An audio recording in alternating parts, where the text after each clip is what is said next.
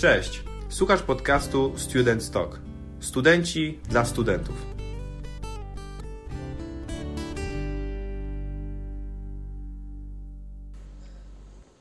Justyna, jesteś zaangażowana w sektor kosmiczny. Jesteś, byłaś studentką e, na Politechnice Wrocławskiej e, i ukończyłaś inżynierkę na, e, na kierunku automatyka i robotyka oraz zarządzanie i inżynierię produkcji. Czy to jest prawda?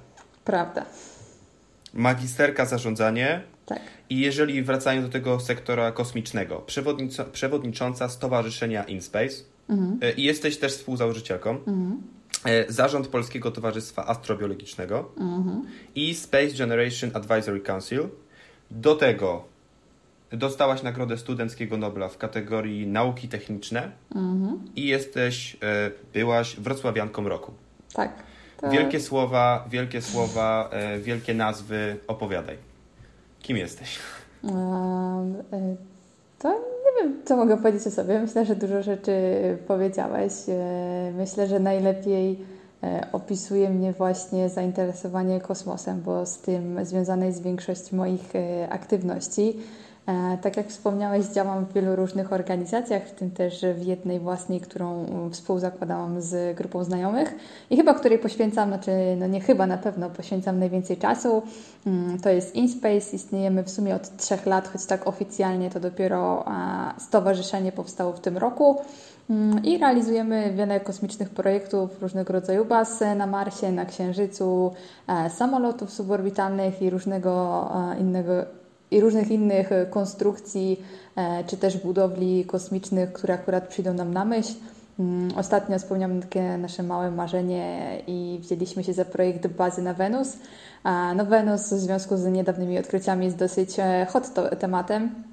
Nam chodzi tak po głowie już od dłuższego czasu i stwierdziliśmy, że o ile pewnie dla każdego budowa bazy na Wenus jest dosyć abstrakcyjna, tak chcieliśmy zrobić podejście i sprawdzić, czy rzeczywiście nie jesteśmy w stanie tam nic zbudować, e, a jeżeli nie, to czego nam brakuje, typu na przykład jakie technologie musielibyśmy rozwinąć, żeby to było możliwe. E, Co ciekawe, wszystkie, znaczy najsensowniejsze e, koncepcje budowy bazy na Wenus zakładają, że, będziemy, że będzie to latająca baza w chmurach, e, bo na powierzchni Wenus jest temperatura dochodząca do 400 stopni Celsjusza i jest kwas siarkowy w powietrzu.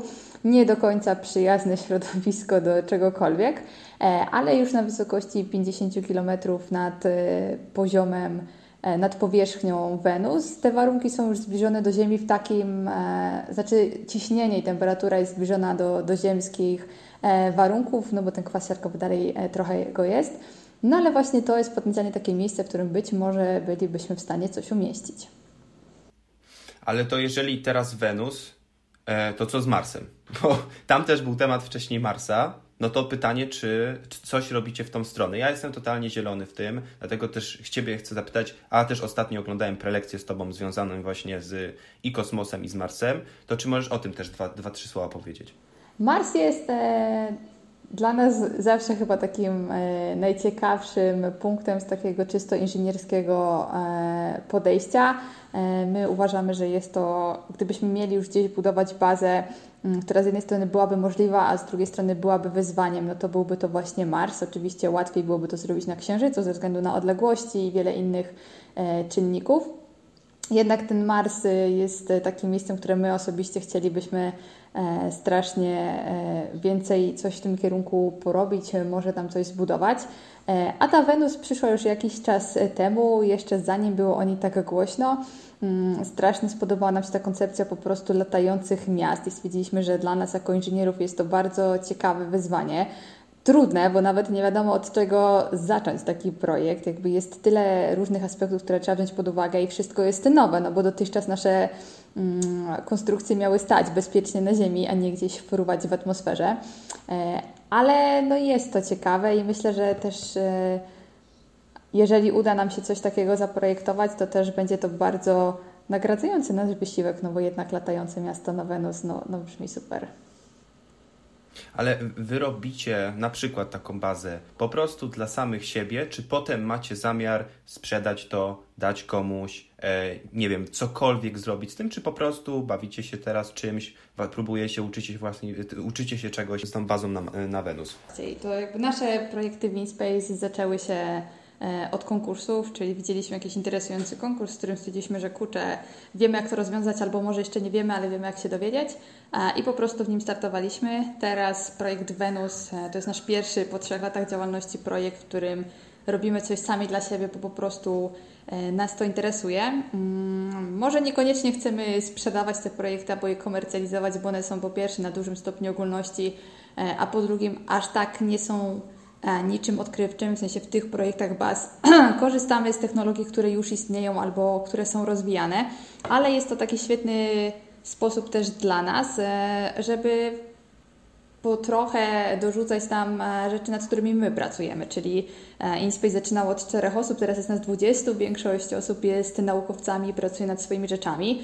E, i to też jest fajny sposób, żeby próbować wyniki swoich badań albo te rzeczy, nad którymi się pracuje, tak jak na przykład dziewczyny ich eksperymenty na algach, w jakiś sposób wykorzystać właśnie do eksploracji na przykład księżyca, jak to było w przypadku systemów podtrzymywania życia, które wy, wykorzystywały e, mikroorganizmy, no to to właśnie jest temat, którym zajmują się e, dziewczyny, które są w naszym zespole w ramach swoich doktoratów, więc jest to taki świetny sposób na to, żeby jednak wykorzystać to w jakimś takim bardziej abstrakcyjnym kierunku, ale to też pomaga im w badaniach, bo też pokazuje, że są, jest szersze pole i oprócz tego, nad czym teraz pracują, to też ma jakieś wykorzystanie później w przyszłości e, i jest w tym większy potencjał, na przykład jeżeli chodzi o eksplorację Księżyca czy innych planet. Okej, okay. a, a jeszcze na chwilkę wrócę, mm, żeby każdy zrozumiał o co chodzi z tym InSpace. Ty jesteś jedną z współzałożycielek e, tego stowarzyszenia i tak jak powiedziałeś, to się zaczęło mniej więcej 3 lata temu. To było wtedy, kiedy ty weszłaś w koło naukowe na swojej Politechnice? E, nie, koło naukowe było szybciej. Byłam w nim dwa lata i po właśnie jednym projekcie, który prowadziłam, tak się zaczęła moja przygoda z projektami. E, w sumie zakończyła się moja przygoda z kołem naukowym, e, ale niedługo potem został ogłoszony inny konkurs. Jeszcze wtedy coś takiego jak InSpace nie istniało i nawet nie mieliśmy założenia tego tworzyć. Mm, ale stwierdziliśmy, że bardzo chcemy, to był wtedy konkurs na bazę e, na Marsie dla tysiąca osób, bardzo chcemy podejść do tego tematu, bo doskonale wiemy, jak ona powinna wyglądać i chcemy przenieść tą naszą wizję na papier. Więc e, zgarnęłam Magdę, z którą też wcześniej pracowałam w kole naukowym, e, Piotrka, który też był tam, choć my bezpośrednio nad tymi samymi projektami nie pracowaliśmy, i jeszcze Beatę, która w kole akurat wspomnianym nie była, ale była architektką, a stwierdziliśmy, że może przy projekcie bazy jakiś architekt jednak by się przydał. I w tej grupie czterech osób postanowiliśmy zrobić ten projekt. Po drodze jeszcze już pod koniec dołączył do nas e, Andrzej i Łukasz. E, Andrzej zajmował się częścią komunikacji, a Łukasz robił nam piękne wizualizacje, które wszędzie można spotkać potem w naszych kanałach i na naszej stronie. Mm, I tak zrobiliśmy pierwszy nasz konkurs, który potem zajął piąte miejsce w Stanach. Ale po drodze, no bo jakby od rozpoczęcia do, do wielkiego finału minęło e, rok, a znaleźliśmy jeszcze trzy inne konkursy, też postanowiliśmy w nich wziąć udział, a więc zrobiliśmy jeszcze jedną bazę, która tym razem zdobyła tylko albo może aż wyróżnienie w Singapurze. E, I stwierdziliśmy, że weźmiemy też udział w konkursie na projekt samolotu suborbitalnego. Na ten moment o samolotach suborbitalnych wiedzieliśmy niewiele. Myślę, że większość z nas jeszcze nic. Ale jakby myślę, że to nie ma się czym martwić, jeżeli ktoś też nie ma zielonego pojęcia, czym się zajmuje. No bo jakby ta wiedza jest, po prostu trzeba spędzić więcej czasu na researchu, niż gdy to się robi, niż gdy robimy coś, na czym już się znamy. Więc yy, myślę, że ten projekt samolotu suborbitalnego zjadł nam najwięcej czasu chyba w życiu. Siedzieliśmy na, siedzieliśmy na nim strasznie, strasznie długo. Yy, ale udało nam się zrobić świetny projekt i mimo, że totalnie na początku nie mieliśmy nic wspólnego z lotnictwem, a no bo jednak trochę ten temat zahaczał o lotnictwo, to udało nam się wygrać cały konkurs z naszym projektem kabiny. I to był już ten moment, w którym stwierdziliśmy, że kurczę, może trzeba by było jednak e, zrobić coś więcej z naszą grupką, skoro to już jest któryś konkurs z kolei, który po pierwsze z przyjemnością robimy, choć wiadomo, że pod koniec robienia projektu już ma się dosyć, e, a po drugie, skoro wygrywamy, to, to chyba nie jest tak źle i może warto to wykorzystać dalej. Mm, wtedy powstała nazwa InSpace. E, choć jeszcze wcale nie mieliśmy więcej osób, dołączyła do nas tak naprawdę Gosia. E, jako osoba robiąca projekty. Cały czas jest z nami, był z nami Łukasz, który robił nam wizualizację i przebijał też gdzieś Marcin, ale on robił nam te zdjęcia, czyli te wszystkie zdjęcia, które widać, e, nasze ala kosmiczne, są jego autorstwa do dzisiaj. Ale cały taki boom na InSpace i taki mocny rozwój nastąpił w zeszłym roku, czyli po drugim roku działalności, kiedy stwierdziliśmy, że kurczę, Znowu był super rok, udało nam się dużo osiągnąć, ale brakuje nam już mocy przerobowych i brakuje nam też wiedzy, bo jeżeli chcemy nasze projekty dopieszczać i sprawiać, żeby były coraz lepsze, to potrzebujemy dokładać do nich kolejne e, zagadnienia, typu na przykład jakieś biologiczne, medyczne e, czy inne rzeczy, których jakby zasobów wiedzowych nie mieliśmy w naszej małej grupce. E, I tak zaczęliśmy przyjmować kolejne osoby. Kilka z nich przyszło po misji analogowej, w której brałam udział, więc prawie całą tą załogę zarekrutowałam do InSpace. Kilka osób do nas się samemu odezwało, kilku też znajomych wiedziało, co robię, chciało dołączyć. No i tak z tych pięciu w porywach do siedmiu osób zrobiło się dwadzieścia i w tym wspólnym gronie jeden z takich pierwszych projektów, który zrobiliśmy, to była właśnie baza na Księżycu. Myślę, że jest to projekt, który był chyba najbardziej dopracowany ze wszystkich, e, no bo rzeczywiście obejmował tych 20 zagadnień. U nas w InSpace bardzo rzadko są osoby, które zajmują się dokładnie tym samym. Myślę, że chyba nie ma takiej dziedziny, a jeżeli jest to jakieś pojedyncze osoby, więc jakby rzeczywiście każdy miał swoją niszę i zajmował się swoim wąskim zagadnieniem. No ale dzięki temu udało nam się opracować całkiem sporo tych zagadnień i zrobić świetny projekt. Zajęliśmy czwarte miejsce i od tego czasu po pierwsze, e, po pierwsze nie było żadnych ciekawych konkursów, a po drugie stwierdziliśmy, że już to już jest ten etap, w którym sami wiemy, co chcemy robić. A więc y, te konkursy już nam nie są potrzebne, zwłaszcza, że jakby robi się je bardziej dla fanu, no bo ani a, jakiegoś mocnego fejmu, ani pieniędzy z tego nie ma. A, więc stwierdziliśmy, że teraz zaczynamy robić projekty, na których nam zależy a, i myślę, że to jest taka droga, którą zamierzamy teraz podążać. Też bardzo mocno poszliśmy w projekty praktyczne. Ostatnio złożyliśmy właśnie jeden e, grant na projekt, który chcemy zrealizować. Mam nadzieję, że, że go dostaniemy i będziemy mogli robić już coś fizycznego. A jeszcze jeden temat tutaj w tej sprawie. Powiedziałaś, że e, pracowaliście i zbudowaliście bazę na Księżyc. Co to znaczy, że wy zbudowaliście taki projekt? Czy wy po prostu jest hala, macie w tej hali wielką bazę, czy to jest nie, trochę nie, co nie, innego? To, nie, to nie powstało e, fizycznie, e, to powstało bardzo, bardzo na papierze. Mm, zbudowaliśmy w takim sensie, że był to jeden z naszych i tak najdokładniejszych e, projektów, no bo w zależności od konkursu te projekty są na różnym poziomie szczegółowości. Mieliśmy takie projekty, które były stricte koncepcyjne, i bardziej się liczyła na przykład e, idea albo jakieś takie główne założenia, więc robiliśmy piękne wizualizacje. Oczywiście tak wcześniej myśląc, jak to zrobić technicznie, żeby to miało ręce i nogi. E, mimo wszystko, nawet w takich konkursach architektonicznych zawsze byliśmy inżynierami. E, no ale nie opracowaliśmy tam bardzo dużo systemów, a są takie projekty jak ta baza na Księżycu, gdzie rzeczywiście zeszliśmy do całkiem sporych szczegółów. Więc tam mogę powiedzieć, że ten projekt już był rzeczywiście bardziej dopracowany. Ja, się, ja go traktuję, jakbyśmy go zbudowali, e, no bo gdybyśmy mieli go teraz przenieść do rzeczywistości, to wiedzielibyśmy, jak to zrobić. Nawet zastanawialiśmy się nad tym, jak go fizycznie zbudować na Księżycu, no bo jakby mhm. wiele osób robi projekty baz, ale nikt się zastanawia, jak przewieźć te części, jak je potem wypakować i jak w ogóle złożyć z nich bazę, co nie jest takie proste w tych warunkach kosmicznych ale na przykład e, macie jakąś taką wizję, że chcielibyście skontaktować się z NASA, pokazać im swój projekt i zaproponować razem, zbudujemy to, polecimy i takie tam, i takie tam, czy po prostu chcecie teraz zostać z tym albo zrobić to sami, na własną rękę?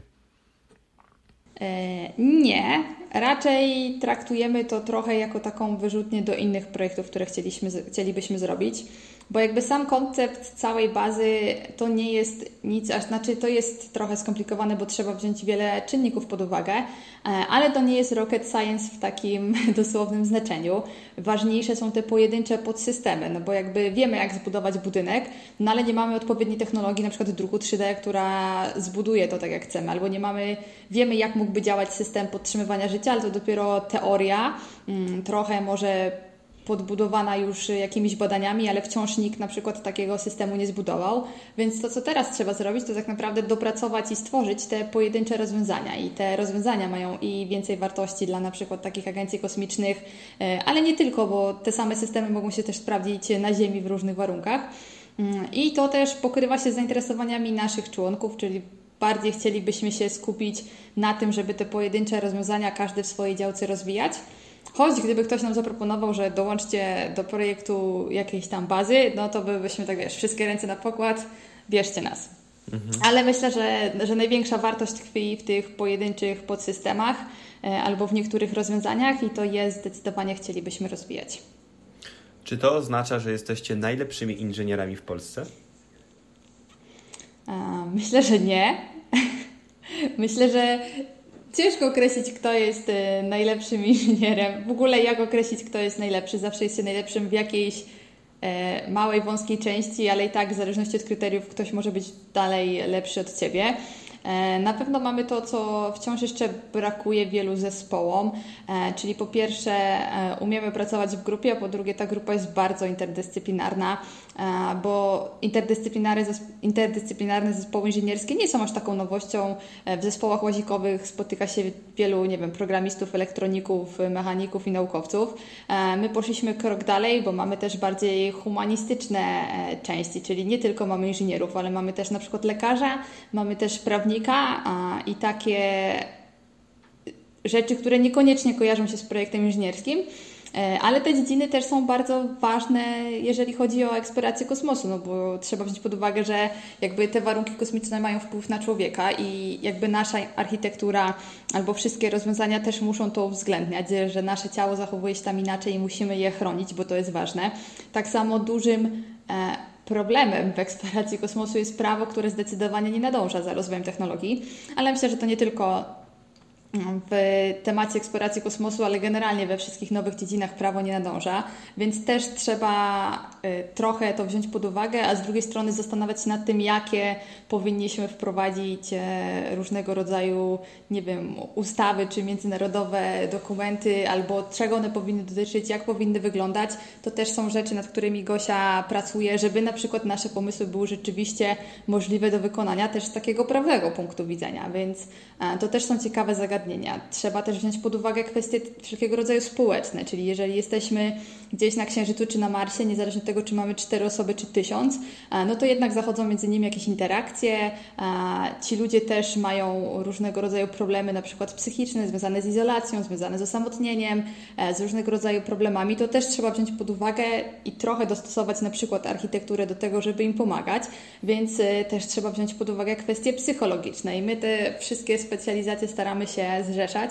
I jeżeli znajduje się ktoś, kto ma jeszcze coś, czego nam brakuje, to też go wciągać do naszej grupy, żeby te projekty rzeczywiście odzwierciedlały więcej niż jedno zagadnienie, bo jakby to, co zawsze mi przeszkadzało, to to, że w tych projektach ludzie zrobią piękną wizualizację a, i ta baza wygląda pięknie, no ale to nie miałoby prawa zadziałać, bo nie wzięli pod uwagę, nie wiem, e, właśnie jakichś takich kwestii związanych z człowiekiem, albo jak to w ogóle przetransportować, e, albo nie wiem, takim najlepszym przykładem są zwykle piękne szklane kopuły na Marsie, pod którymi nagle rosną drzewa i jest pięknie zielono. I tak, no jak my chcemy to w ogóle zrobić na Marsie? Przecież nie dowieziemy tam szkła. Zrobienie go na miejscu technicznie byłoby możliwe, ale to nie jest takie proste, bo musimy wszystko wziąć. Trzeba wziąć pod uwagę, że jakiś mini mikrometeoryt uderzy w to szkło i cała kopuła się rozbija i wszyscy tam giną, więc jakby wszystko wygląda ładnie na papierze, ale zrobić to tak, żeby było bezpieczne i rzeczywiście wykonalne, to już nie jest wcale takie proste. Okej. Okay. To teraz tak. E, jesteście razem wszyscy w tym projekcie. Idziecie cały czas do przodu, tworzycie kolejne projekty, ale to ty wyszłaś z tego. Nie, I teraz właśnie chcę zapytać, w jaki sposób, i to ty dostałaś nagrodę za e, dla najlepszego studenta w dziedzinie nauki techniczne, czyli nagrodę Studenckiego Nobla. Pytanie, dlaczego ty? Co takiego było w tobie, albo jeszcze w tych wszystkich twoich projektach, które robiłaś obok tych, tych, tych głównych w InSpace, że to akurat ty dostałaś tą nagrodę? E, świetne pytanie, bo razem ze mną w finale w tej samej kategorii był inny członek mojego zespołu, też był Hubert, więc można powiedzieć, że walczyliśmy web w web. Myślę, ja bym obstawiała i też trochę taki feedback zakulisowy dostałam, że bardzo e, liczyły się wszystkie rzeczy, które robię poza InSpace, czyli jakby nauki techniczne to jedno i budowa baz to jedno, ale też mocno skupiam się właśnie na przykład na tej popularyzacji kosmosu w ramach działalności Polskiego Towarzystwa Astrobiologicznego, czyli ja jestem tą osobą, która tam uploaduje milion filmików, która nagrywa wywiady z naukowcami, która prowadzi nasze panele dyskusyjne i organizuje wydarzenia. Teraz na przykład mamy konferencje, żeby jednak ten kosmos e, popularyzować, ale nie tylko, żeby też zrzeszać naukowców, bo jakby e, popularyzowanie to jest coś, co wiele e, różnych grup robi i na przykład pokazuje kosmos dzieciom. To, co mi się podoba właśnie w Polskim Towarzystwie Astrobiologicznym, to to, że on też zrzesza naukowców, więc z jednej strony masz wielką bazę osób, z którymi da się fajne projekty robić, no a z drugiej strony, no to rzeczywiście jest ogromna siła, e, i która ma przełożenie na, na innych. Możemy tą naukę tłumaczyć już na zupełnie innym poziomie, takim wyższym, a jednak wciąż przyswajalnym dla takiego przeciętnego Kowalskiego. Dla mnie to też jest super, bo jakby ja nie jestem astrobiologiem, ja jestem inżynierem.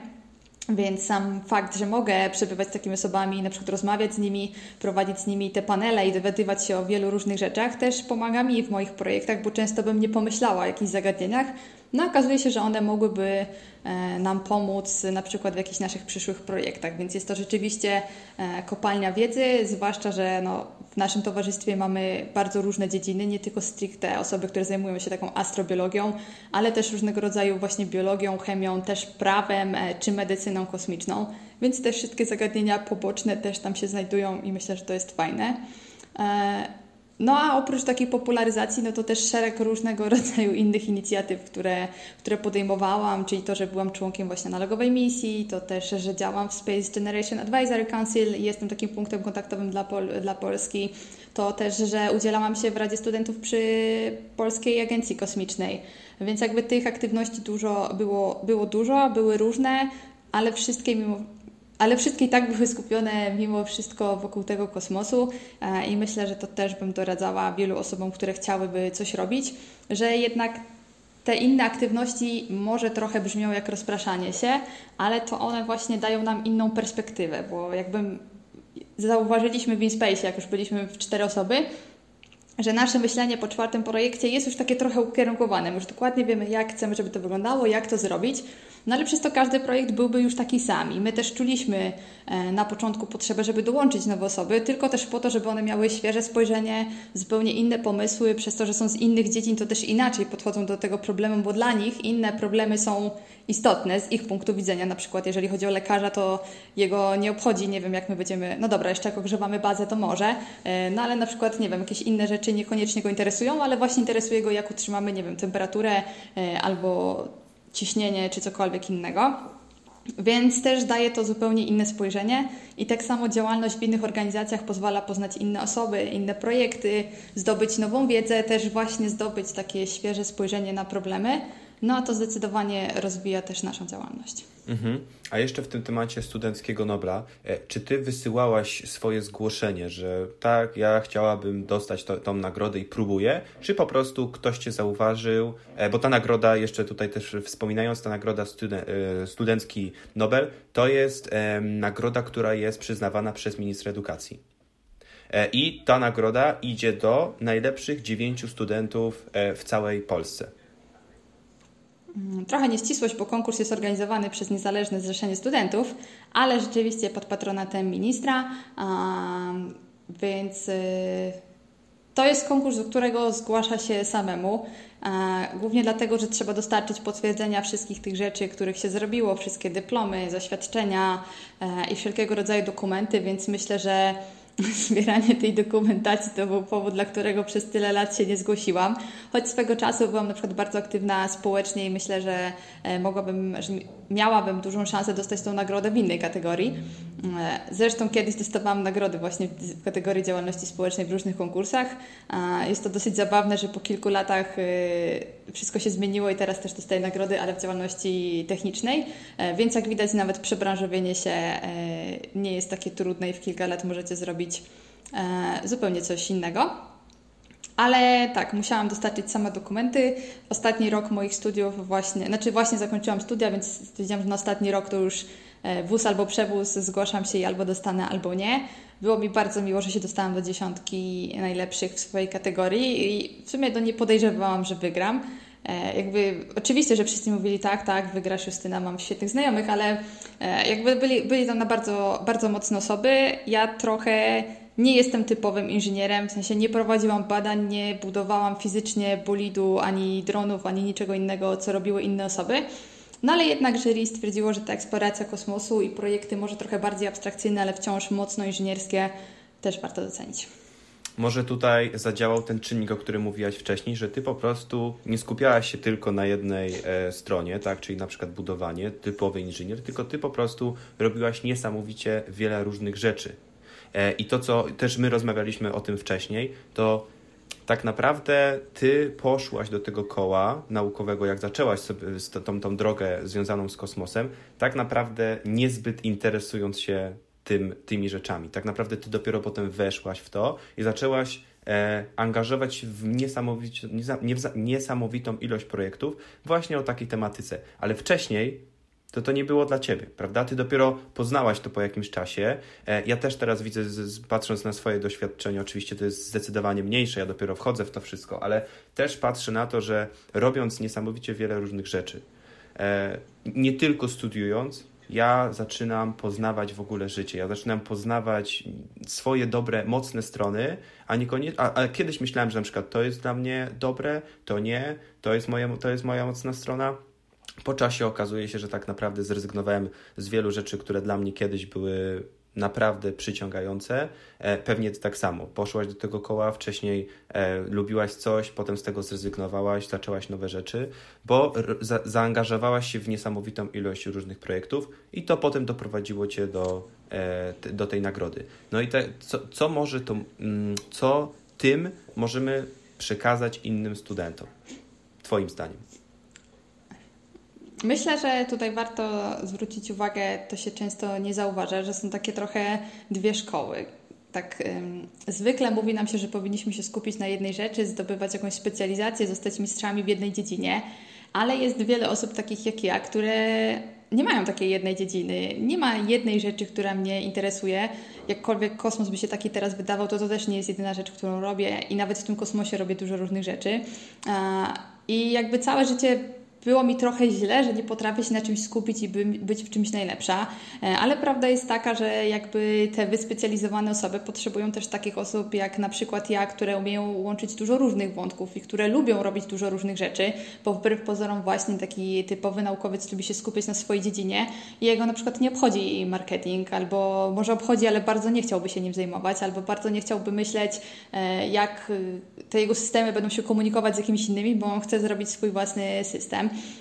Więc jakby odkrycie to, że po pierwsze brak specjalizacji, ale robienie dużo różnych rzeczy to nie jest minus i że nie każdy musi być takim wąskim, typowym specjalistą w jakiejś dziedzinie, to było duże odkrycie. I to, że na takich ludzi jest miejsce i że też można odnosić sukcesy i że wcale nie, nie jest się gorszym, ale jak już się znajdzie swoją niszę, przy czym ta nisza to trochę inaczej jest pojmowana, ale jak już się zacznie robić to, co lubi, to też jest się docenianym, też można odnosić sukcesy i przede wszystkim to zaczyna sprawiać nam radość.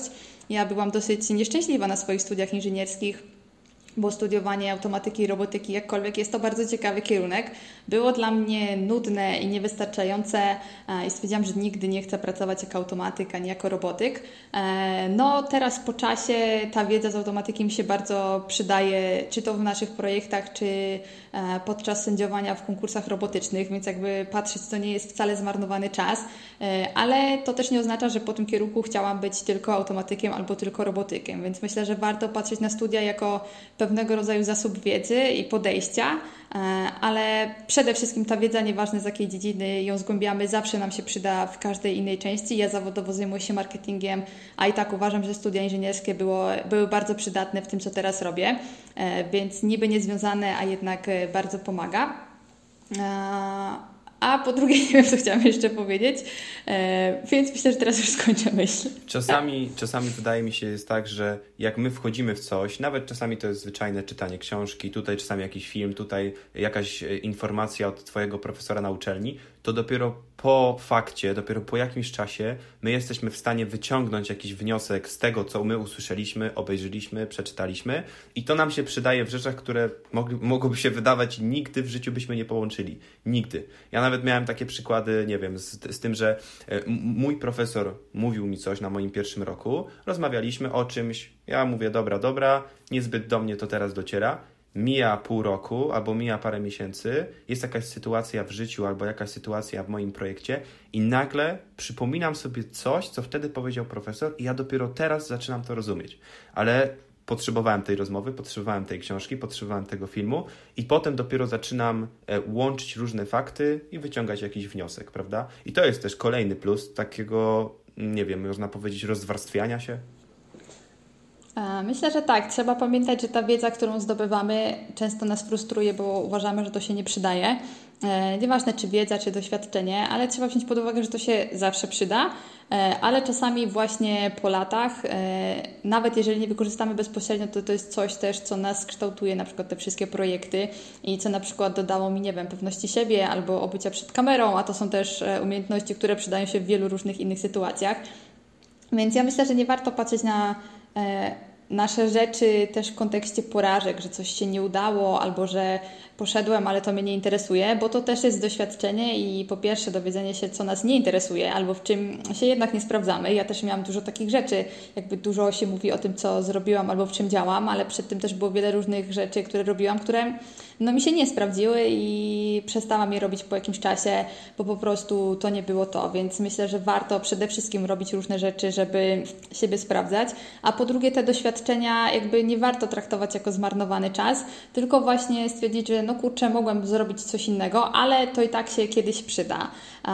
Jakby przyda się to po czasie, te, bo długo mi się nie, nie przydawało, szczerze mówiąc, wszystko to, co robiłam, ale teraz, jak już udało mi się po latach określić, co chciałabym robić e, i zacząć się realizować i zawodowo, i też właśnie w tej takiej e, hobbystycznej kwestii związanej z eksploracją, bo to nie jest coś, czym zajmuję się zawodowo, e, to teraz wiem, jak świadomie czerpać z tych umiejętności, które zdobyłam kiedyś, e, więc myślę, że warto jakby się na razie tym nie zajmować, nawet jeżeli myślimy, że coś jest nieprzydatne, to kiedyś to zaplusuje i wtedy będziemy się cieszyć, a teraz nie ma co na siebie za dużej presji nakładać. Jakby wszystko się przyda w swoim czasie. Myślę, że też ja bym wszystkim polecała taką zasadę, którą ja przyjęłam na studiach. E, jakby w liceum byłam dosyć nieśmiała, miałam swoją grupkę koleżanek, e, z nimi trzymałam się, jeździłam na zajęcia dodatkowe z fizyki o takie fascynujące życie w liceum. E, ale na studiach stwierdziłam, że może chcę coś więcej i miałam taką zasadę, którą gdzieś kiedyś fajnie przeczytałam, żeby nigdy nie mówić nie. Więc ja stąd też dzisiaj jestem w wielu miejscach, ale jakby zawsze jak była jakaś okazja, to ja do tego dołączałam i owszem, no, większość rzeczy się jednak nie sprawdzała, więc e, po kilku dniach albo kilku tygodniach albo po kilku miesiącach stwierdziłam, że dobra, to, to nie jest to, rezygnuję.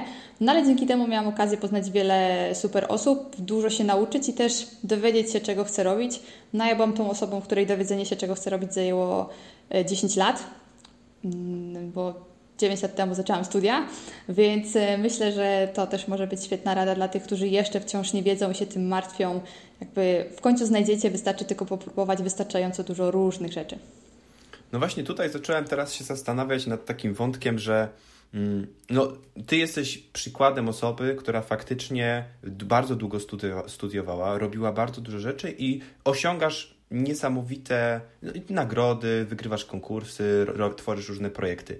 Pytanie, czy to jest droga dla wszystkich? Czy ty uważasz, że taką drogą jak ty, czy każdy, każdy człowiek powinien spróbować czegoś takiego, czy po prostu to jest hmm. tylko dla nielicznych? Nie, myślę, że, że to nie jest droga dla wszystkich, ale że każdy powinien spróbować, bo ja bym też w życiu nie powiedziała, że to jest droga dla mnie, póki bym nie spróbowała, więc myślę, że zdecydowanie radzę wszystkim próbować różnych rzeczy. Część szybko odkryje, że nie lubi się rozdrabniać na rzeczy i woli się skupić na jednym projekcie. I to też jest wiedza, bo wtedy już wiedzą, że dobra, to w takim razie na przykład może pójdę na doktorat, albo właśnie może pójdę do pracy i będę e, się realizował w jakiejś takiej wąskiej dziedzinie, która mnie interesuje. I to też lepiej odkryć szybciej niż później, że jednak wcale nie lubimy robić 10 projektów.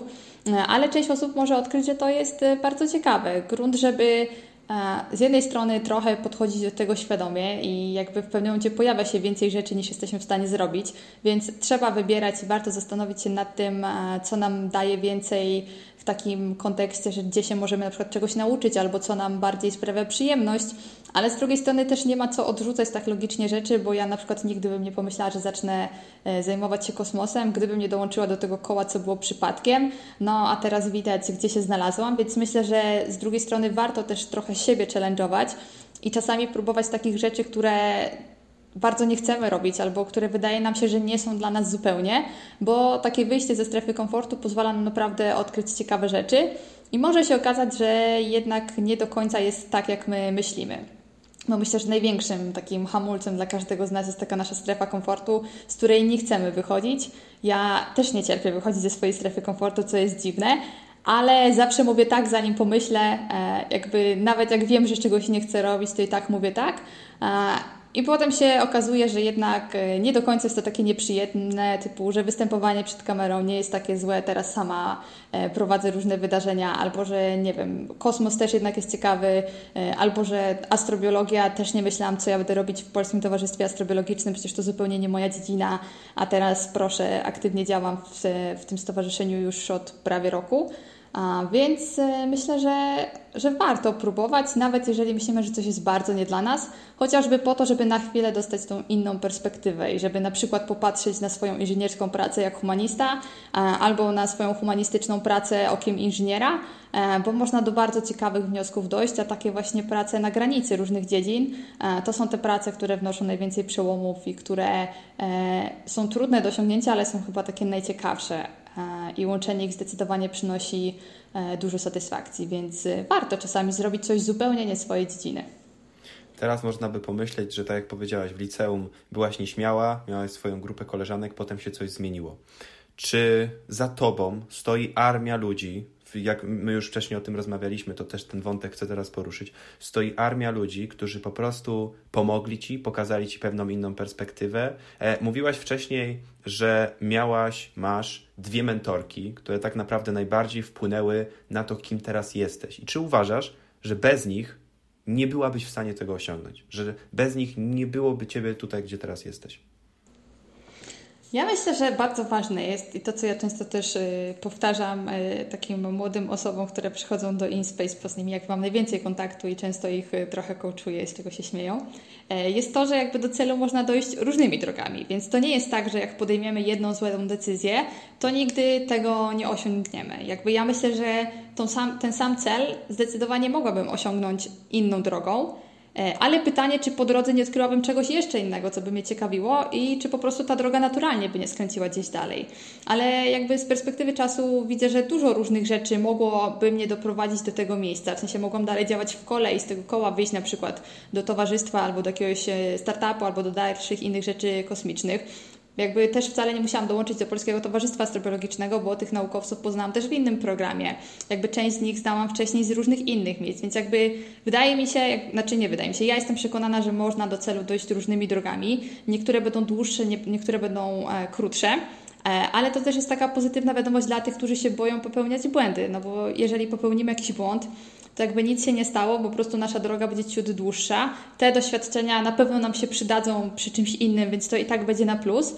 E, a to nie jest tak, że po jednej porażce już nie będziemy w stanie, nie wiem, budować pas kosmicznych, bo, bo nie wygraliśmy jednego konkursu, albo nie wiem, nie dostałem się do koła, więc już nigdy więcej nic nie zrobię. Więc myślę, że tym się nie warto przejmować. Myślę, że zdecydowanie mogłabym zrobić to samo inną drogą, e, ale na przykład mentoring i moje mentorki, no to było takie, takie trochę przyspieszenie, bo e, to, co z tych relacji wyciągnęłam, to przede wszystkim taką zmianę myślenia, e, zwłaszcza o sobie i o swoich osiągnięciach i o tym, co naprawdę chciałabym robić. I to, że udało mi się to odnaleźć, miało duży wpływ na to, co teraz robię, bo to już jest ten moment, w którym jestem w stanie świadomie wybierać projekty i jakby już wiem, w co się chcę angażować. Nie muszę mówić na wszystko tak, albo dalej mówię, ale też już wiem, na które projekty zdecydowanie e, nie mam czasu, e, ani też nie mam przestrzeni, żeby ją po prostu poświęcać, no bo już w tym czasie wolałabym się po prostu poleniuchować.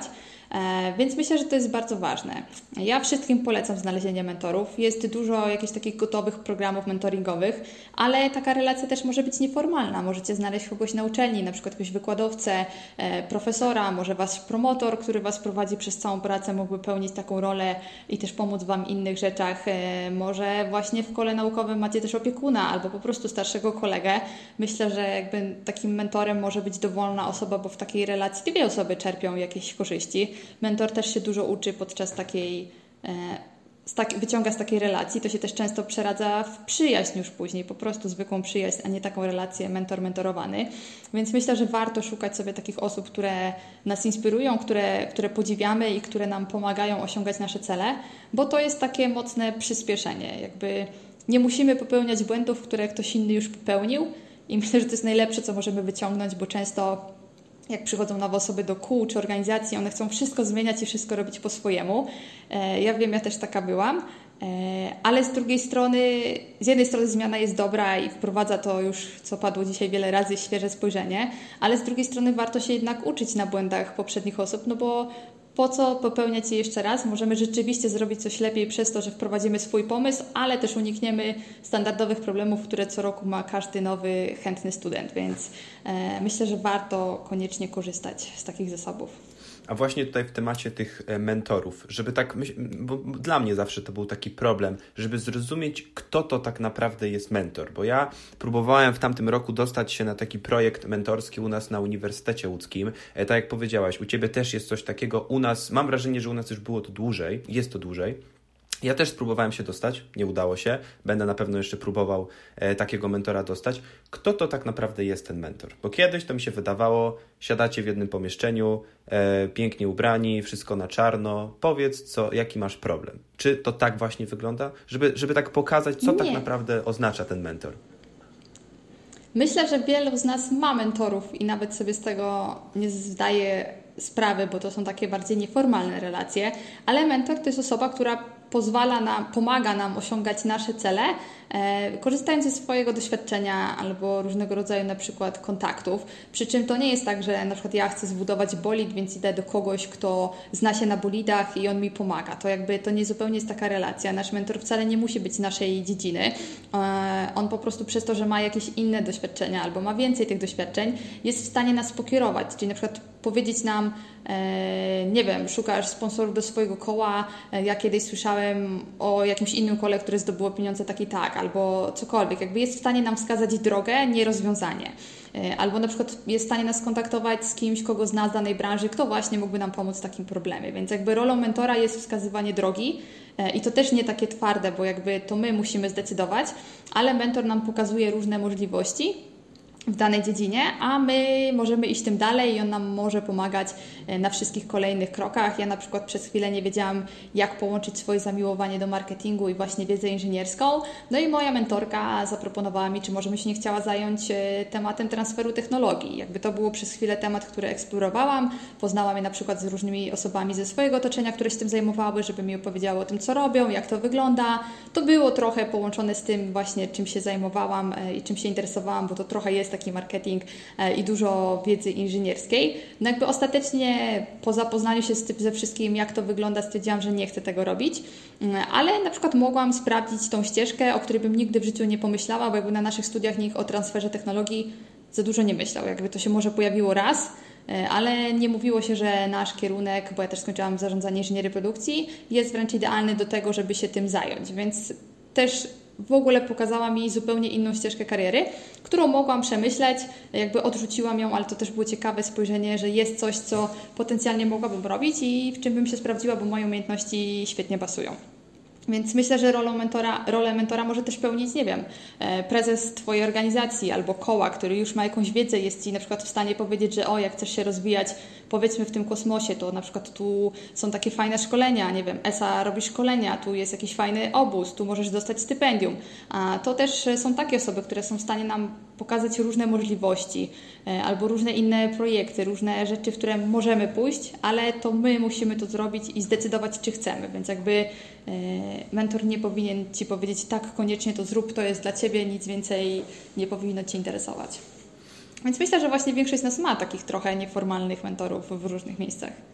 Ja uważam, że każdy z nas ma kogoś takiego, za kim chce iść, kogo, kogo podziwia. E, I nawet jak ktoś mówi, tak, ja wszystko robię sam, jestem pisarzem i piszę swoją książkę i to jest mój pomysł, ja w to nie wierzę. Ja i tak uważam, że ta osoba ma kogoś za sobą, kto po prostu pokazał pewną drogę. To nawet nie musi być, nie wiem, ktoś z rodziny, tak, czy ktoś po prostu w jakimś projekcie mentorskim, to nawet może być po prostu ktoś w internecie, to nawet może być ktoś w książce. Po prostu mentor, czyli osoba, która e, jest jakimś takim drogowskazem, jest jakąś wskazówką dla, dla innej osoby, tak, ja chcę podążać tam, może to jest dla mnie dobra opcja, zobaczymy.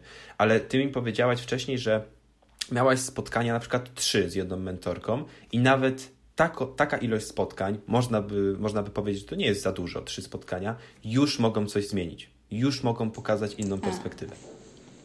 Tak, bo jakby trzeba wiedzieć, o tym też się często nie mówi, bo mentoring jest dosyć takim nowym pojęciem, to się dopiero przejawia w takiej przestrzeni publicznej powoli, że jakby najwięcej z mentoringu wyciągniesz, jeżeli przychodzisz z konkretnym problemem, który chcesz rozwiązać, bo jakby no mentor, żeby Ci pomóc, musi wiedzieć, w czym może Ci pomóc. E, no a często jako studenci jakby to nie jest tak, że my mamy problem, my nawet nie wiemy, jaki mamy problem, bo naszym problemem jest to, że nic nie wiemy, nie wiemy, co chcemy robić, czy w ogóle coś chcemy robić, czy chcemy, nie wiem, iść dookoła, czy nie chcemy, czy chcemy pracować, studiować, a może nie chcemy, czy chcemy zmienić kierunek, albo czy w ogóle chcę studiować. Jakby naszym największym problemem jest to, że nic nie wiemy, e, a żeby najwięcej wyciągnąć z mentoringu, to jakby obie strony muszą się zaangażować. To nie jest tak, że ten mentor będzie za nami biegał i podsuwał nam e, różne rozwiązania, albo pomysły, to też my musimy przychodzić do niego z konkretnym problemem, typu, nie wiem, na przykład zgłaszam się do pracy, tu jest moje CV, czy mógłbyś rzucić okiem? Jakby wiadomo, że osoba, która na przykład już pracuje i tak dalej, może nie zna się na CV, ale też już ma swoje doświadczenia, będzie w stanie nam ciut więcej powiedzieć niż to, co wyczytamy w internecie albo e, cokolwiek. No i ja właśnie z jedną mentorką taki problem rozwiązywałam związany z rozmowami kwalifikacyjnymi, czyli po pierwsze, jak przedstawić siebie E, dobrze na CV. No i ona właśnie zajmowała się marketingiem i wizerunkiem, więc akurat od takiej strony, jak się dobrze sprzedać, była w stanie mi dużo pomóc. A po drugie też miałam problem z własnym myśleniem, bo ja jakby od zawsze dużo robiłam.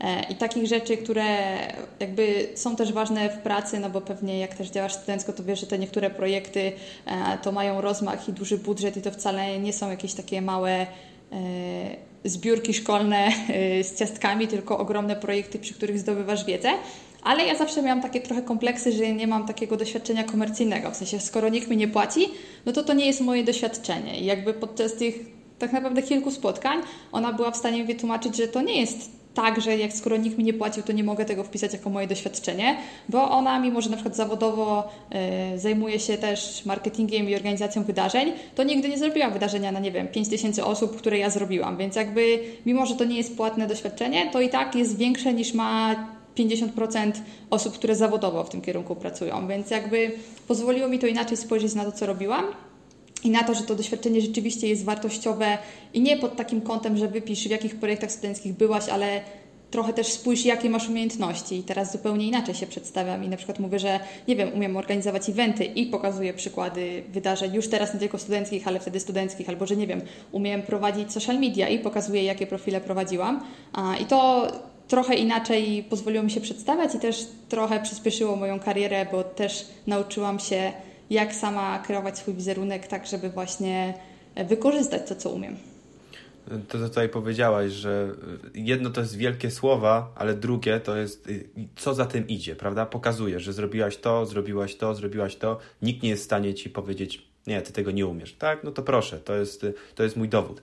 A tutaj też podczas tego, co teraz mówiłaś i wcześniej to też padało, marketing, sprzedanie siebie i promowanie siebie. Czy ty uważasz, że ta sfera jest jedna, nie wiem czy jedna z najważniejszych, przynajmniej to jest moje zdanie, jedna z najważniejszych, żeby po prostu pójść dalej, żeby, żeby ktoś o nas usłyszał? No bo tak jak powiedziałaś, ty prawdopodobnie nie jesteś najlepszą inżynierką w Polsce, ale z jakiegoś powodu ty to osiągnęłaś, bo wypromowałaś siebie, bo ludzie cię zauważyli.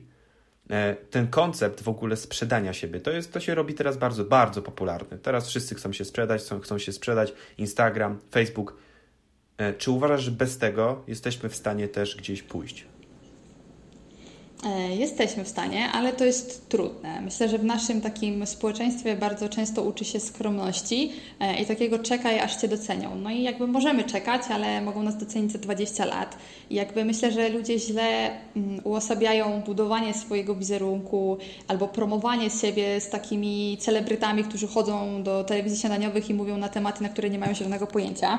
E, bo ja myślę, że budowanie wizerunku takiego na przykład inżyniera czy naukowca wygląda zupełnie inaczej. No bo na przykład jeżeli chcemy, żeby ktoś nas zaprosił do jakiegoś projektu badawczego, to jeżeli na przykład nie mamy profilu na ResearchGate albo innych takich profilach, gdzie się wrzuca swoje publikacje i nie wrzucimy tam naszej, naszego dorobku, to nikt nie będzie wiedział, że my się zajmujemy e, czymś takim i nigdy nie będzie wiedział, że nawet jak potrzebuje takiej osoby, to może się do nas zgłosić. Więc jakby to nie tylko chodzi o to, żeby pisać głupoty na Instagramie e, albo nie wiem, chodzić do telewizji śniadaniowych, ale o to, żeby po pierwsze pozwolić się znaleźć, jeżeli już chcemy czekać, czyli nie wiem, uzupełnić LinkedIna, żeby każdy widział, co robimy i to tak dosyć dokładnie, a nie tylko, że opracowałem, pracowałem, ale dodać projekty, pisać, co w nich robiliśmy, dodać właśnie jakieś umiejętności, po których ktoś nas, nas może znaleźć. E, jeżeli jesteśmy naukowcem, to właśnie być na tych e, portalach, gdzie się wrzuca swoje publikacje i swój dorobek naukowy i dbać o to regularnie, żeby dodać swoje badania, żeby dodać artykuły, które się napisało, żeby ktoś szukając danego zagadnienia trafił na nas i zobaczył, o tu jest taka Magda, Asia czy nie wiem, Marcin, który się tym zajmuje i ja mogę ich na przykład zaprosić, albo mogę się ich zapytać, albo możemy razem coś zrobić, e, albo w ogóle mogę zacytować ich z mojej pracy, to też jakby nam coś daje. Więc myślę, że bardzo ważne jest, żeby po prostu zacząć od tego, żeby dało się nas znaleźć, bo ja miałam na przykład ogromny problem e, w projektach kosmicznych, że jak potrzebowałam kogoś z jakiejś bardzo wąskiej dziedziny, na przykład w Polsce nikt się nie zajmuje medycyną kosmiczną. Nawet znalezienie studenta, który się tym interesuje, jakby nie wiem, jak go znaleźć. I ja znalazłam przypadkiem, w sensie, Arek był na misji, jakby trochę na misji i zaczął się interesować tą medycyną kosmiczną i mówię, dobra, super, będziemy mieli jakiegoś lekarza, ale to wcale nie jest łatwo znaleźć kogoś, więc nawet jakbym ja chciała sama kogoś y, złapać w takiej bardzo wąskiej dziedziny i myślę, że na pewno są takie osoby, ale nie wiem, jak ich znaleźć. Jeżeli się nie zna ich albo gdzieś ci nie migną, to jest to prawie niemożliwe. Więc myślę, że po pierwsze bardzo ważne jest to, żeby pokazywać swój dorobek i to, co robimy na różnego rodzaju portalach, żeby jednak e, na bieżąco pisać, żeby to po prostu dotarło do osób, które mogą być nami zainteresowane. A po drugie też, żeby samemu stwarzać możliwości, czyli jeżeli czujemy, że jesteśmy dobrzy i chcielibyśmy, żeby ktoś nas nagrodził, to zgłośmy się do tych konkursów sami, albo zobaczmy, kto wygrał, jakie miał osiągnięcia i na przykład, czy my musimy coś dodać do naszej puli, e, żeby coś takiego otrzymać. Na przykład, nie wiem, e, aktywni studenci mają też minist e, stypendia ministra, tam chyba 17 tysięcy właśnie za, za osiągnięcia. To jest spora kwota, ale no jakby trzeba się postarać, żeby to zdobyć. Trzeba samemu złożyć papiery, trzeba zobaczyć, co jest punktowane i co trzeba trochę zrobić. To też jest taki research, że niekoniecznie te rzeczy, które my robimy, są zawsze punktowane, więc trzeba ten dodatkowy ruch wykonać i owszem, możemy czekać i liczyć na to, że jesteśmy tak świetni, że ktoś nas kiedyś zauważy. I czasami to się zdarzy, ale zauważy nas szybciej, jak trochę mu pomożemy i zaczniemy siebie jako tego specjalistę pokazywać właśnie w mediach społecznościowych albo nawet w mediach. Jakby często, nie wiem, telewizje czy różne portale robią artykuły na dane tematy. Też potrzebują osób, które się wypowiedzą, nie wiem, o pszczołach na Marsie albo cokolwiek innego.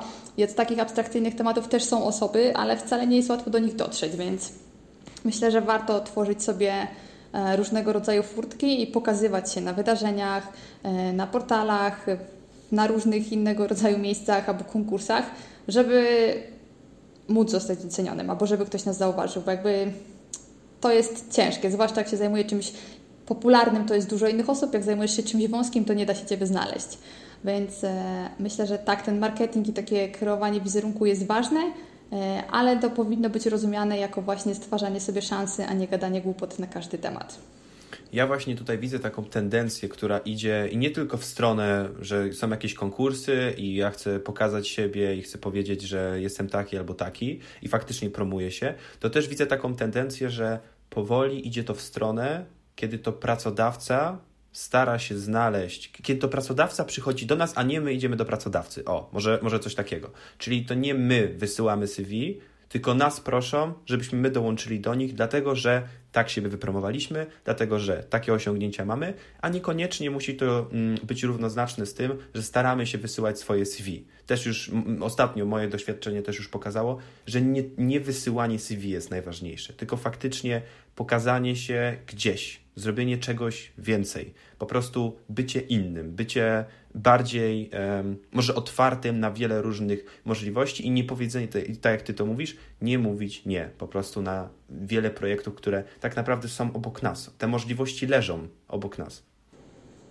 Ale myślę, że też ważny jest trochę recykling naszych osiągnięć, czyli to, co też zauważyłam, że dużo osób robi fajne rzeczy, typu na przykład robi fajne projekty, organizuje świetne wydarzenia i cokolwiek, ale nie robi nic z tym dalej. jakby to jest chyba największy naj, najgorsza rzecz, którą możemy sami sobie zrobić, czyli jak już na przykład, nie wiem, zrobimy fajny projekt techniczny, to napiszmy przynajmniej do lokalnych mediów jakąś taką notkę krótką o tym projekcie, że kurczę, student Politechniki, nie wiem, wrocławskiej, rzeszowskiej, gdańskiej zrobił super projekt, mogę opowiedzieć Wam o tym projekcie. Na przykład media lubią takie ciekawe tematy studenckie, bo one są inne, ludzie, ci studenci robią często bardzo rzeczy takie abstrakcyjne dla przeciętnego Kowalskiego i to się też dobrze klika, więc jakby starajmy się, jeżeli już coś zrobiliśmy, wykorzystać to jak najbardziej. Ja często, na przykład jak my robiliśmy nasze projekty kosmiczne, no to potem zgłaszaliśmy się z referatem na konferencję, więc e, taka konferencja, na której często występujemy, ma taką bazę referatów. E, ona akurat jest stricte o eksploracji Marsa ale jak ktoś szuka, to wtedy przez to, że występowaliśmy, wysłaliśmy tam referat, jest w stanie nas znaleźć i bardzo dużo, może nie bardzo dużo, ale też już kilka różnych zaproszeń dostaliśmy, bo ktoś po prostu znalazł naszą pracę w tej bazie, a jakby jest to największa baza takich różnych referatów o Marsie. Więc y, dzięki temu, że w ogóle wystąpiliśmy i że coś wysłaliśmy, ktoś potem nas gdzieś znalazł.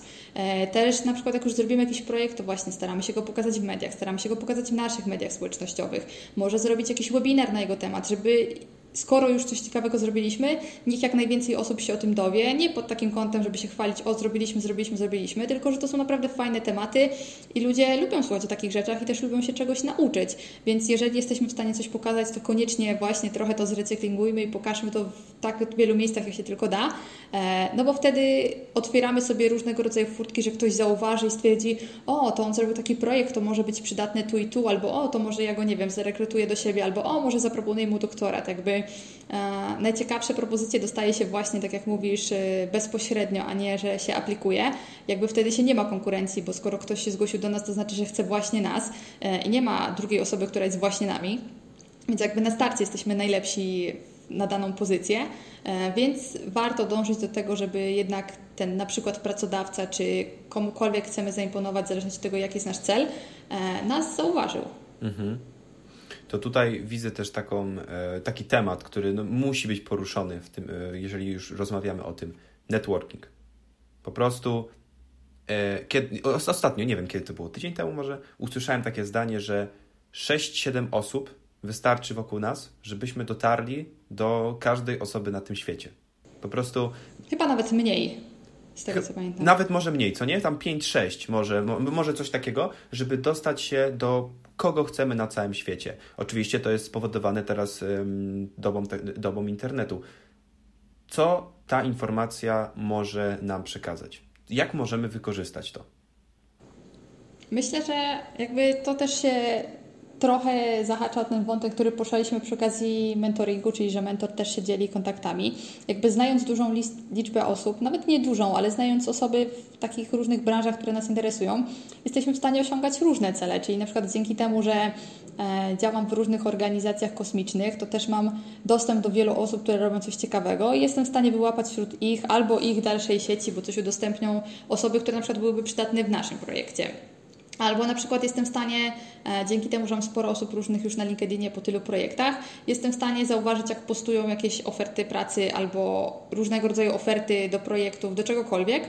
Więc sam fakt, jakby myślę, że trzeba na networking patrzeć nie tak, e, jak to się często myśli, że o, bo ktoś po znajomości mi coś da, typu po znajomości da mi pracę. Nie, jakby dzięki temu, że mamy dużą sieć, na przykład postawmy tego na tym LinkedInie, to jesteśmy w stanie zobaczyć na przykład dużo ogłoszeń w branży kosmicznej. Ja w życiu bym nie wiedziała, gdzie szukać ogłoszeń w branży kosmicznej, bo jakby nie ma takich, znaczy są pojedyncze portale, które się skupiają tylko na tej branży, ale tam i tak nie ma wszystkiego, więc jak chcesz znaleźć coś ciekawego, to jakby ci naukowcy po drugiej stronie też często nie wiedzą, jak wypromować, że mamy kurczę fajną ofertę płatnego doktoratu. Przyjeżdżasz, będziesz robił roboty kosmiczne i dostaniesz 5000 euro y, miesięcznie. Jakby są takie oferty, ale w życiu byś nie pomyślał w ogóle, jak je znaleźć. A dzięki temu, że mam dużą sieć, na przykład na tym LinkedInie y, i dbam o niego, żeby tam te wszystkie osoby z kosmosu dodawać, to ja po prostu na, na tablicy widzę, że oni coś zapostowali, że o, u mnie w labie jest teraz taka oferta, może ktoś jest zainteresowany. I jakby sam fakt, że mamy tą informację, już nam daje, pozwala nam wyprzedzić konkurencję, bo większość osób się prawdopodobnie nawet o tym nie dowie. To jest największy problem takich, zwłaszcza bardzo specyficznych zagadnień, jak na przykład doktorat w sektorze kosmicznym, to nie jest już coś, co dotrze do wszystkich. Często też się skupia na jakichś bardzo takich e, wąskich zagadnieniach, więc jakby siłą networkingu jest to, że po pierwsze mamy informacje, a to, że mamy już informację, że gdzieś w ogóle jest jakaś możliwość, już nam daje ogromny ogromną pomoc, bo jakby możemy aplikować. Gdybym na przykład nie dbała o swojego LinkedIna, to bym nie wiedziała o 3 czwartych, bo myślę, że nawet o 90% rzeczy, które się dzieją. Mm, I w życiu bym nie miała szansy na przykład się zaangażować w różne rzeczy, bo bym po prostu o nich nie wiedziała. A tak pojawiło mi się gdzieś, zobaczyłam, że ktoś udostępnił, o jest taka rekrutacja, albo o jest taki projekt, albo o nie wiem, szukam pomocy w czymś tam.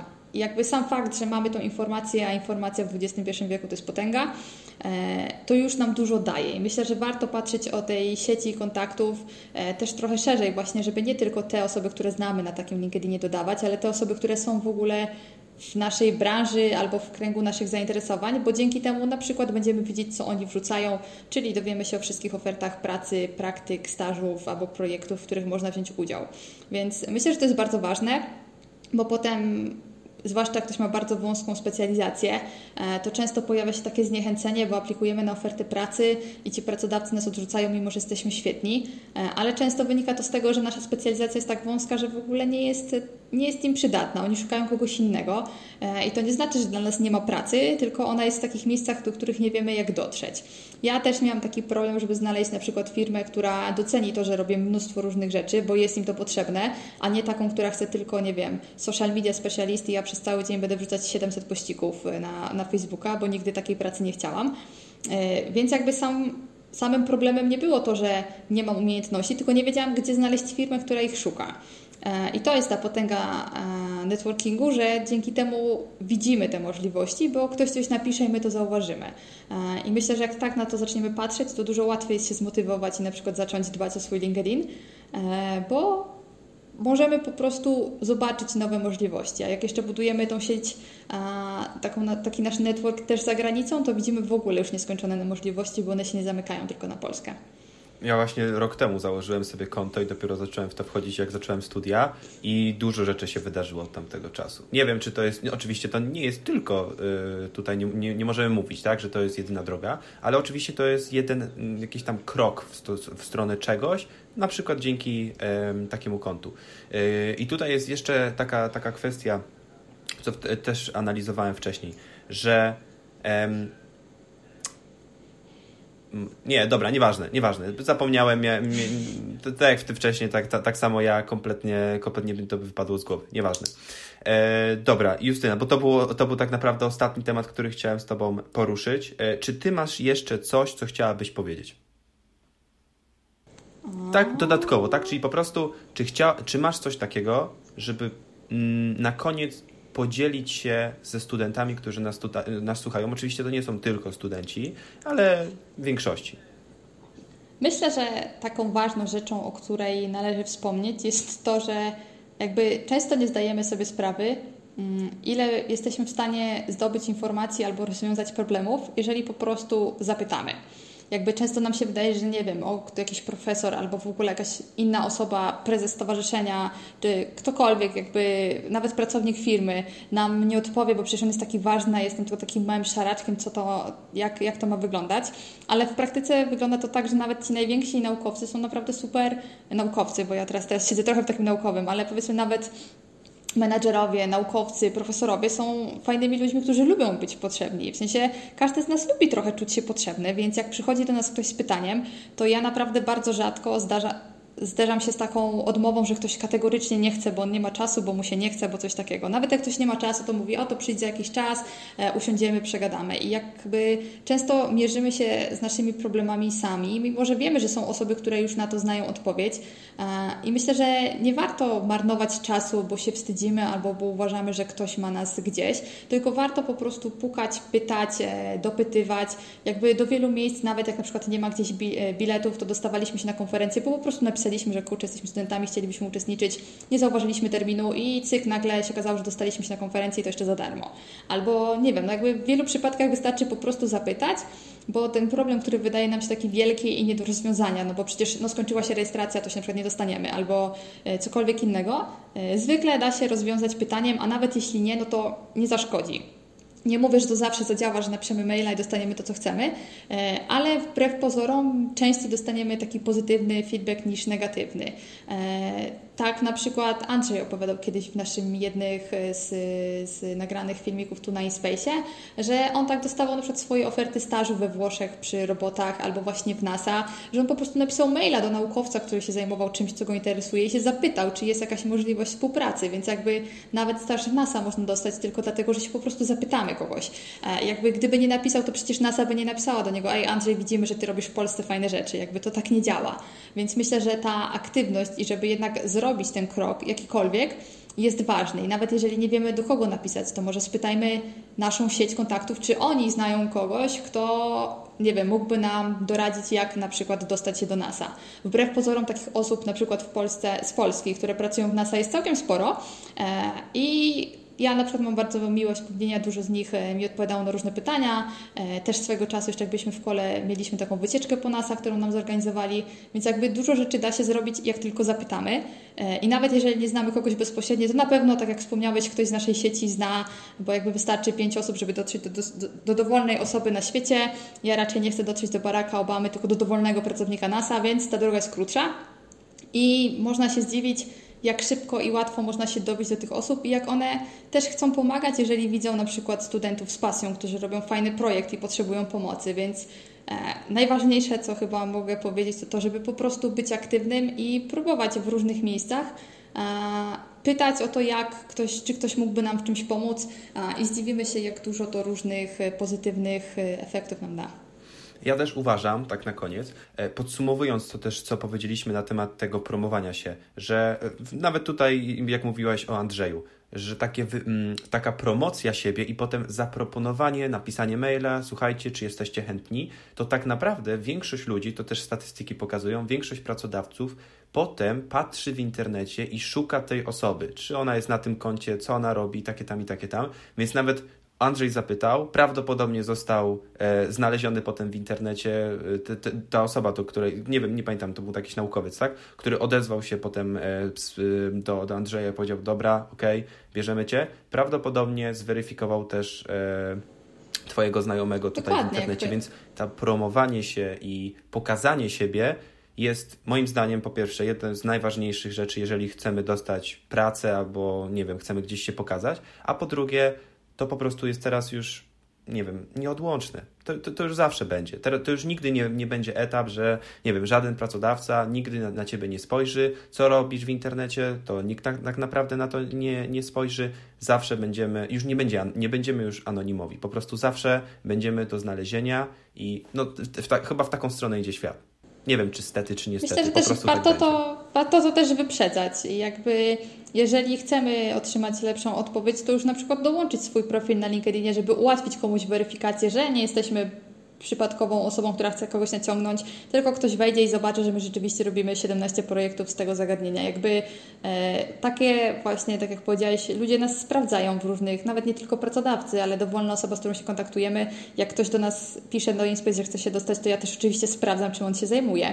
E, chociażby po to, żeby dowiedzieć się o nim czegoś więcej, na przykład jakie badania prowadzi, wiadomo, że w jednym mailu się zawrze jakieś podstawowe rzeczy, więc po pierwsze warto dbać o to, żeby gdzieś te rzeczy były zebrane, nawet na jednym portalu, ja już nie mówię, że na 17, ale na jednym, a po drugie wykorzystać to, że to już mamy i dołączać do CV, ja dołączam zawsze LinkedIna do CV, albo jak do kogoś piszemy i chcemy coś uzyskać, to też dołączyć ten link, żeby ktoś wszedł i zobaczył, że to nie jest jakiś randomowy typ, tylko ta osoba na przykład naprawdę się tym zajmuje, więc fajnie jej w tym pomóc, więc e, trochę pomagajmy samemu sobie, jakby właśnie te okazje mogą się zdarzyć same, no ale jeżeli im pomożemy, no to będzie to szybsze, więc jeżeli ktoś chciałby przyspieszyć swoją karierę albo swoją działalność, no to najlepsze, co może zrobić, to pomóc sobie samemu. I tym pięknym akcentem kończymy naszą rozmowę. Justyna, bardzo Ci dziękuję, że byłaś z nami. E, no dla mnie to też jest niesamowite przeżycie, że mam kontakt z taką osobą. Nigdy do tej pory nie miałem, także cieszę się, że miałem top 9, e, top najlepszych 9 studentów tutaj e, na Student Stock, także z tego się bardzo cieszę. Justyna, jeszcze raz dziękuję za rozmowę i do usłyszenia.